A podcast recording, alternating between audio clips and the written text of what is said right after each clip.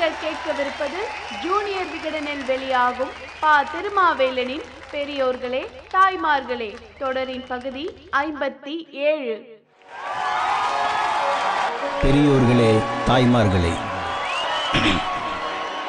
கோயிலை சுற்றி வளர்ந்தது மதுரை கோட்டையை சுற்றி வளர்ந்தது சென்னை. வாணிகம் செய்ய வந்தவர்கள் கோட்டை அமைத்ததே வர்த்தக நோக்கத்துக்காகத்தான். அதனால்தான் படை வீரர்களுக்கு கோட்டைக்கு வெளியே வீடுகள் கொடுத்த கிழக்கிந்திய கம்பெனி வர்த்தகர்களுக்கு கோட்டைக்கு உள்ளே வீடுகள் ஒதுக்கியது. அதுவும் ஆங்கில வர்த்தகர் இந்திய வர்த்தகர் என்ற வேறுபாடு பார்க்கவில்லை. நாய் விற்ற காசு குறைக்காது என்பது புதிய பொருளாதார கொள்கைக்கு நானூறு ஆண்டுகளுக்கு முந்தைய சூத்திரங்களில் ஒன்று.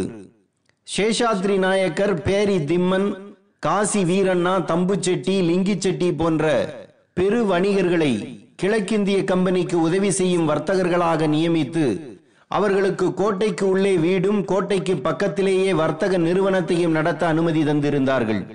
சென்னையில் கொத்தவால் சாவடி தங்கசாலை தெரு மண்ணடி தெரு லிங்கி செட்டி தெரு தம்புச்செட்டி தெரு ஒற்றைவாடை தெரு போன்றவை வர்த்தக குவி மையங்களாக இருந்தன. பருத்தியும் பருத்தி துணியும் சாயம் போகாத சாயமும் தான் சென்னையின் தனிச்சிறப்பாக அந்த காலத்தில் இருந்தன. இதுவே சென்னையை தொழில் நகராக மாற்றியது. கப்பலில் தங்கமும் ஸ்பானிஷ் டாலரும் வந்து இறங்கின. இங்கிருந்து பருத்தியும் மிளகும் ஏறி போனது. இந்த ஏற்றுமதி வர்த்தகத்தை திறம்பட நடத்தியவர்கள் பாரி நிறுவனமும் பின்னி நிறுவனமும். பாரி நிறுவனத்தின் அடையாளமாக பாரிஸ் கார்னர் எனப்படும் பாரிமுனையும் பின்னி நிறுவனத்தின் அடையாளமாக பெரம்பூர் பின்னி ஆலை கட்டடமும் இன்னமும் இருக்கின்றன. வேதாளம் படத்தில் அஜித் ஆடும் ஆலுமா டோலுமா என்ற பாட்டு எடுக்கப்பட்டது இந்த பின்னி ஆலையில்தான். சாந்தோமில் தோல் பதனிடும் தொழிற்சாலையை தாமஸ் பாரி உருவாக்கினார். சென்னையின் முதல் தொழிற்சாலை எனப்படும் இதில் தயாரான ஷூவும் செருப்பும் உலகம் முழுவதும் போனது. இவரிடம் ஏராளமான கப்பல்கள் இருந்தன. இதை வைத்து ஏற்றுமதி இறக்குமதி வியாபாரம் செய்தார். சென்னை மாகாணத்தில் சர்க்கரை உற்பத்தியை தொடங்கியவரும் இவரே. கர்நாடகா நவாபிடம் இருந்து இவர் வாங்கிய இடம்தான் இன்று பாரி முனையில் இருக்கிறது. முப்பத்தேழு ஆண்டு காலம் சென்னையில் இருந்த இவர் தன் மகனோடு கடலூர் போனபோது இறந்து போனார். அவரது சமாதி கடலூரில் இருக்கிறது. சென்னையை தொழில் நகரம் ஆக்கிய முதல் செங்கல் தாமஸ் பாரியினுடையது. இரண்டாவது செங்கல் பின்னியுடையது. பின்னி என்ற பெயரில் கிழக்கிந்திய கம்பெனியிலேயே ஏராளமானவர்கள் இருந்தாலும் இந்த பின்னி நிறுவனத்தை தொடங்கியவர் டாக்டர் ஜான் பின்னி.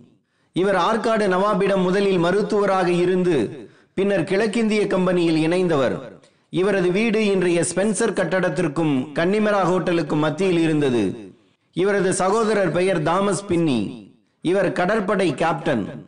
இந்த இரண்டு பின்னி சகோதரர்களும் இணைந்து தொடங்கியதுதான் பின்னி அன்கோ இரண்டு கப்பல்கள் வைத்திருந்தார்கள். ஆயிரத்தி எண்ணூத்தி எழுபத்தி ஏழில் பக்கிம்காம் நூற்பாலையை பெரம்பூரிலும் ஆயிரத்தி எண்ணூத்தி எண்பத்தி ரெண்டில் கர்நாடிக் ஆலையை சூளையிலும் ஆரம்பித்தார்கள். இவை இரண்டும் இணைந்து பக்கிம்காம் கர்நாடிக் மில் என ஆயிரத்தி தொள்ளாயிரத்தி இருபதில் இணைக்கப்பட்டது. மொத்த பொருட்களின் வணிகம் உணவுப் பொருள் தயாரிப்பு ரயில்வேக்கு சாப்பாடு தயாரித்து கொடுத்தல் ஆகியவற்றை செய்து வந்தவர் ஜே டபிள்யூ ஸ்பென்சர். இவரது பெயரால் இன்றும் இருக்கிறது ஸ்பென்சர் பிளாசா. திண்டுக்கல்லில் சுருட்டு தயாரிக்கும் தொழிற்சாலையை அமைத்ததும் இவர்தான். இதே போன்று புது வணிகர் தான் சிம்சன் தேனாம்பேட்டையில் எல்டாம் சாலை இருக்கிறதல்லவா? அந்த ரிச்சர்ட் எல்டாம்ஸ் முக்கியமான வர்த்தகரில் ஒருவர். இவர்களால் கிழக்கிந்திய கம்பெனி நிர்வாக வர்த்தகமும் வருமானமும் வளரும் போது அவர்களுக்கு வசதி ஏற்படுத்தி கொடுப்பதற்காக ரயில் போக்குவரத்து தொடங்கப்பட்டது. சென்னையின் முக்கிய இடங்களுக்கு செல்ல டிராம் வண்டிகள் ஓடின. அந்த காலத்தில் இந்தியாவில் வேறு எங்கும் டிராம் வண்டி கிடையாது. மதராசப்பட்டினம் படத்தில் டிராம் வண்டியை பார்த்திருப்பீர்கள். இன்று பெரியார் திடலும் தினத்தந்தி நாளிதழும் இருக்கும் இடத்தில் தான் அன்றைய டிராம் நிலையம் இருந்து செயல்பட்டது. இதைத் தொடர்ந்து பெரம்பூரில் ரயில்வே கோச் செய்யும் தொழிற்சாலை உருவானது. வண்ணாரப்பேட்டையில் பென்சில் தொழிற்சாலை தண்டையார்பேட்டையில் கண்ணாடி பொருள் தொழிற்சாலை ராயபுரத்தில் எண்ணெய் தொழிற்சாலை என தொழிற்சாலைகள் பெருகின. தொழிற்சாலைகள் அதிகமாக அதற்கான தொழிலாளர்கள் வெளியூரில் இருந்து அழைத்து வரப்பட்டார்கள். சென்னையில் ஆயிரத்தி எண்ணூத்தி எழுபத்தி ஒன்னாம் ஆண்டு மக்கள் தொகை நான்கு லட்சம் பேர்தான். தொழிற்சாலைகள் பெருக பெருக மக்கள் தொகையும் அதிகமானது. சிக்கிய தொழிலாளர்கள் பதினெட்டு மணி நேரம் வேலை வாங்கப்பட்டார்கள். ஏழு நாட்களும் வேலை. வேலை கிடைத்தால் போதும். சாப்பிட கூலி கிடைத்தால் போதும் என்று நினைத்தான் தொழிலாளி. ஓய்வு இல்லாத வேலை உடல் நலத்தை பாதித்தது. இன்று போல் எந்த தகவல் தொடர்பு வசதியும் இல்லா காலம் அது. வேலைக்கு வராத தொழிலாளிக்கு மறுநாள் அபராதம் விதிக்கப்படும். அபராதம் கட்டாவிட்டால் வேலையே போய்விடும். பின்னி ஆலையில் ஒரு நாள் ஒரு ஊழியர் வேலை பார்த்து கொண்டிருந்த போது அவசரமாக கழிவறைக்கு செல்ல அனுமதி கேட்டார். மேலாளர் அதற்கு அனுமதி தரவில்லை. அடக்க முடியாத அந்த தொழிலாளி அந்த இடத்திலேயே மலம் கழித்து விட்டார். அந்த தொழிலாளியை வைத்தே சுத்தம் செய்ய வைத்தார்கள். அதற்கு அபராதமும் போட்டார்கள். இது தொழிலாளர்கள் மத்தியில் கோபத்தை ஏற்படுத்தியது. அப்போது பெரம்பூர் பக்கிங்காம் கர்நாடிக் ஆலை அருகே துணிக்கடை வைத்திருந்த செல்வபதிக்கும் அரிசி கடை வைத்திருந்த ராமானுஜலுவுக்கும் இந்த தகவல் தெரிய வந்தது. தான் நடத்தி வந்த ஸ்ரீ வெங்கடேச குணாம்சாமிருத வர்ஷினி சபாவில் பேச வந்த திருவிகாவிடம் செல்வபதி இதை சொன்னார். சென்னை மாகாண தலைவர் கேசவ பிள்ளையிடம் சொல்லச் சொன்னார் திருவிகா அவர் சென்னையில் இருக்கும் ஒருவரை கொண்டு தொழிலாளர் பிரச்சனையை கையில் எடுங்கள் என்று ஆலோசனை தெரிவித்தார். அதன் பிறகு இந்த விவகாரம் அன்னிபெசன்ட் கவனத்துக்கு போனது. அன்று அன்னிபெசன்ட் அம்மையாரின் இடது வலது கரமாக இருந்தவர்கள் பி பி வாடியாவும் ஜி என் அருண்டேலும். தொழிலாளர் பிரச்சனையை முன்னெடுக்க ஒரு அமைப்பு தேவை என அப்போது திட்டமிடப்பட்டது. ஆயிரத்தி தொள்ளாயிரத்தி பதினெட்டு ஏப்ரல் இருபத்தி ஏழாம் நாள் மதராஸ் லேபர் யூனியன் எனப்படும் சென்னை தொழிலாளர் சங்கம் உருவானது. இந்தியாவிலேயே முதலில் அமைக்கப்பட்ட தொழிற்சங்கம் இதுதான். ரஷ்ய புரட்சி நடந்த மறு ஆண்டிலேயே தொழிற்சங்கம் கண்டது தமிழகம். அப்போது ரயில்வே தொழிலாளர் தலைவராக இருந்தவர் ஜி. என். அருண்டேல்.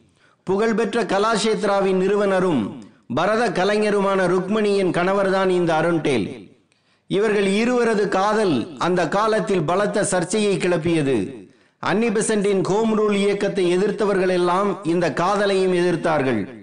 வவுசியே இந்த காதலை எதிர்த்து சென்னை கடற்கரையில் கூட்டம் போட்டார். இந்து சுதேசமித்திர நாளிதழ்கள் இதை எதிர்த்ததாகவும் தேசபக்தன் மட்டுமே ஆதரித்ததாகவும் திருவிகா எழுதியிருக்கிறார். ஒரு வெள்ளையன் நம் பெண்ணை களவாடுகிறார் அதனை நீங்கள் ஆதரிக்கிறீர்களே என்று திருவிகாவிடம் சீறி விழுந்தவர் சுப்பிரமணிய சிவா. காதல் நுட்பம் உங்களுக்கு தெரியவில்லை அந்த நுட்பத்தை உணர்ந்து கொள்ளாமலேயே நீங்கள் காலம் கழித்து விட்டீர்கள். காதல் நுட்பம் உணராதவர் எப்படி நாட்டின் விடுதலைக்கு உழைத்தல் கூடும் என்று திருவிகா திருப்பி கேட்க சிவா சிரித்தார். ருக்மணியும் அருண்டேலையும் சென்னை தொழிலாளர் சங்கத்துக்கு அழைத்து வாழ்த்து தெரிவித்து அனுப்பினார் திருவிக்கா இப்படி சென்னை தொழிற்சங்க இயக்கம் என்பது தொழிற்சாலைகளை தாண்டி விடுதலை சமூக சீர்திருத்த இயக்கமாக சென்னையில் வளர்ந்து கொண்டிருந்தது. ஐம்பதற்கும் மேற்பட்ட தொழிற்சங்கங்கள் உருவாகி அனைத்துக்குமான மையக்குழுவே உருவாகிவிட்டது. பெரும்பாலான தொழிற்சாலைகள் பிரிட்டிஷாருடையது. இதனை அடக்கும் போலீசும் பிரிட்டிஷார். எனவே தொழிற்சங்க போராட்டம் அனைத்தும் ஆட்சிக்கு எதிரான போராட்டமாக மாறியது. இதனை அன்றைய காங்கிரஸ் பயன்படுத்தி கொண்டது. தொழிலாளர் கோரிக்கையில் இருக்கும் நியாயத்தை காங்கிரஸ் ஏற்றது. ஆனால் தொழிலாளர் போராட்ட வேகத்தை காங்கிரஸ் மறுத்தது. இந்த நிலையில்தான் தொழிலாளர்களை அரசியல் மயப்படுத்தும் காரியங்களை மாவே சிங்காரவேலர் செய்தார். அவரின் தொடர்ச்சியாக P. Sundarayya A. S. K. Iyengar Jeevanandam P. Ramamurthy போன்றவர்கள் முன்வருகிறார்கள். மதராஸ் தொழிலாளர் பாதுகாப்பு லீக் தொடங்கப்படுகிறது. ஆயிரத்தி தொள்ளாயிரத்தி முப்பத்தி ஏழில் சென்னை மாகாணத்தில் ஆட்சிக்கு வந்த காங்கிரஸ் கட்சியும் அதே பிரிட்டிஷார் பாணியில் தொழிலாளர் போராட்டங்களை அடக்க முயல தொழிலாளர்கள் வர்க்க அரசியலை புரிய ஆரம்பித்தார்கள். இதனை வளர்த்தெடுப்பதில் கம்யூனிஸ்ட் கட்சி முக்கிய பங்கு வகித்தது. இதனை பிரிட்டிஷ் அரசு கடுமையாக தடுத்தது. அமைதியை சீர்குலைத்திடும் கம்யூனிஸ்டுகளின் தத்துவம் பரவி வருவது கவலை தருவதாகும் என்று வெளிப்படையாக சொன்னார் இருவின். இதன் தொடர்ச்சியாக இந்திய கம்யூனிஸ்ட் கட்சியே தடை செய்யப்பட்டது. இந்த தடையே அந்த கட்சியை வளர்த்தது. சிற்றூரும் வரப்படுத்த வயலும் ஆறு தேக்கிய நல்வாய்க்காலும் வகைப்படுத்தி நெற்சேர உழுதுழுது பயன் விளைவிக்கும் நிறையுழைப்பு தோள்களெல்லாம் எவரின் தோள்கள்?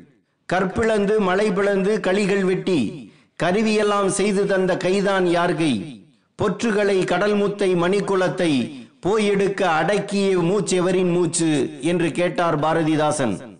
அந்த தொழிலாளர் வாழ்க்கை பிரிட்டிஷ் காலனி ஆதிக்க காலத்தில் இருந்து இன்று வரை மாறவில்லை. அன்று பின்னி ஆலையில் நடந்ததுதான் இன்று நோக்கியோவில் நடக்கிறது. நேருவும் அவரது மகள் இந்திராவும் சொன்ன சோசலிசமும் ராஜீவ்காந்தியின் கேபிட்டலிசமும் மன்மோகனின் குளோபலிசமும் நரேந்திர மோடியின் நியோ லிபரலைசேஷனும் எந்த தொழிலாளியையும் காப்பாற்றவில்லை என்பதே நிதர்சனம். வெறும் வார்த்தைகளையே இவர்கள் வறுத்து சாப்பிடச் சொல்கிறார்கள். ஆனால் வயிறு எதிர்பார்ப்பது என்பது வேறு.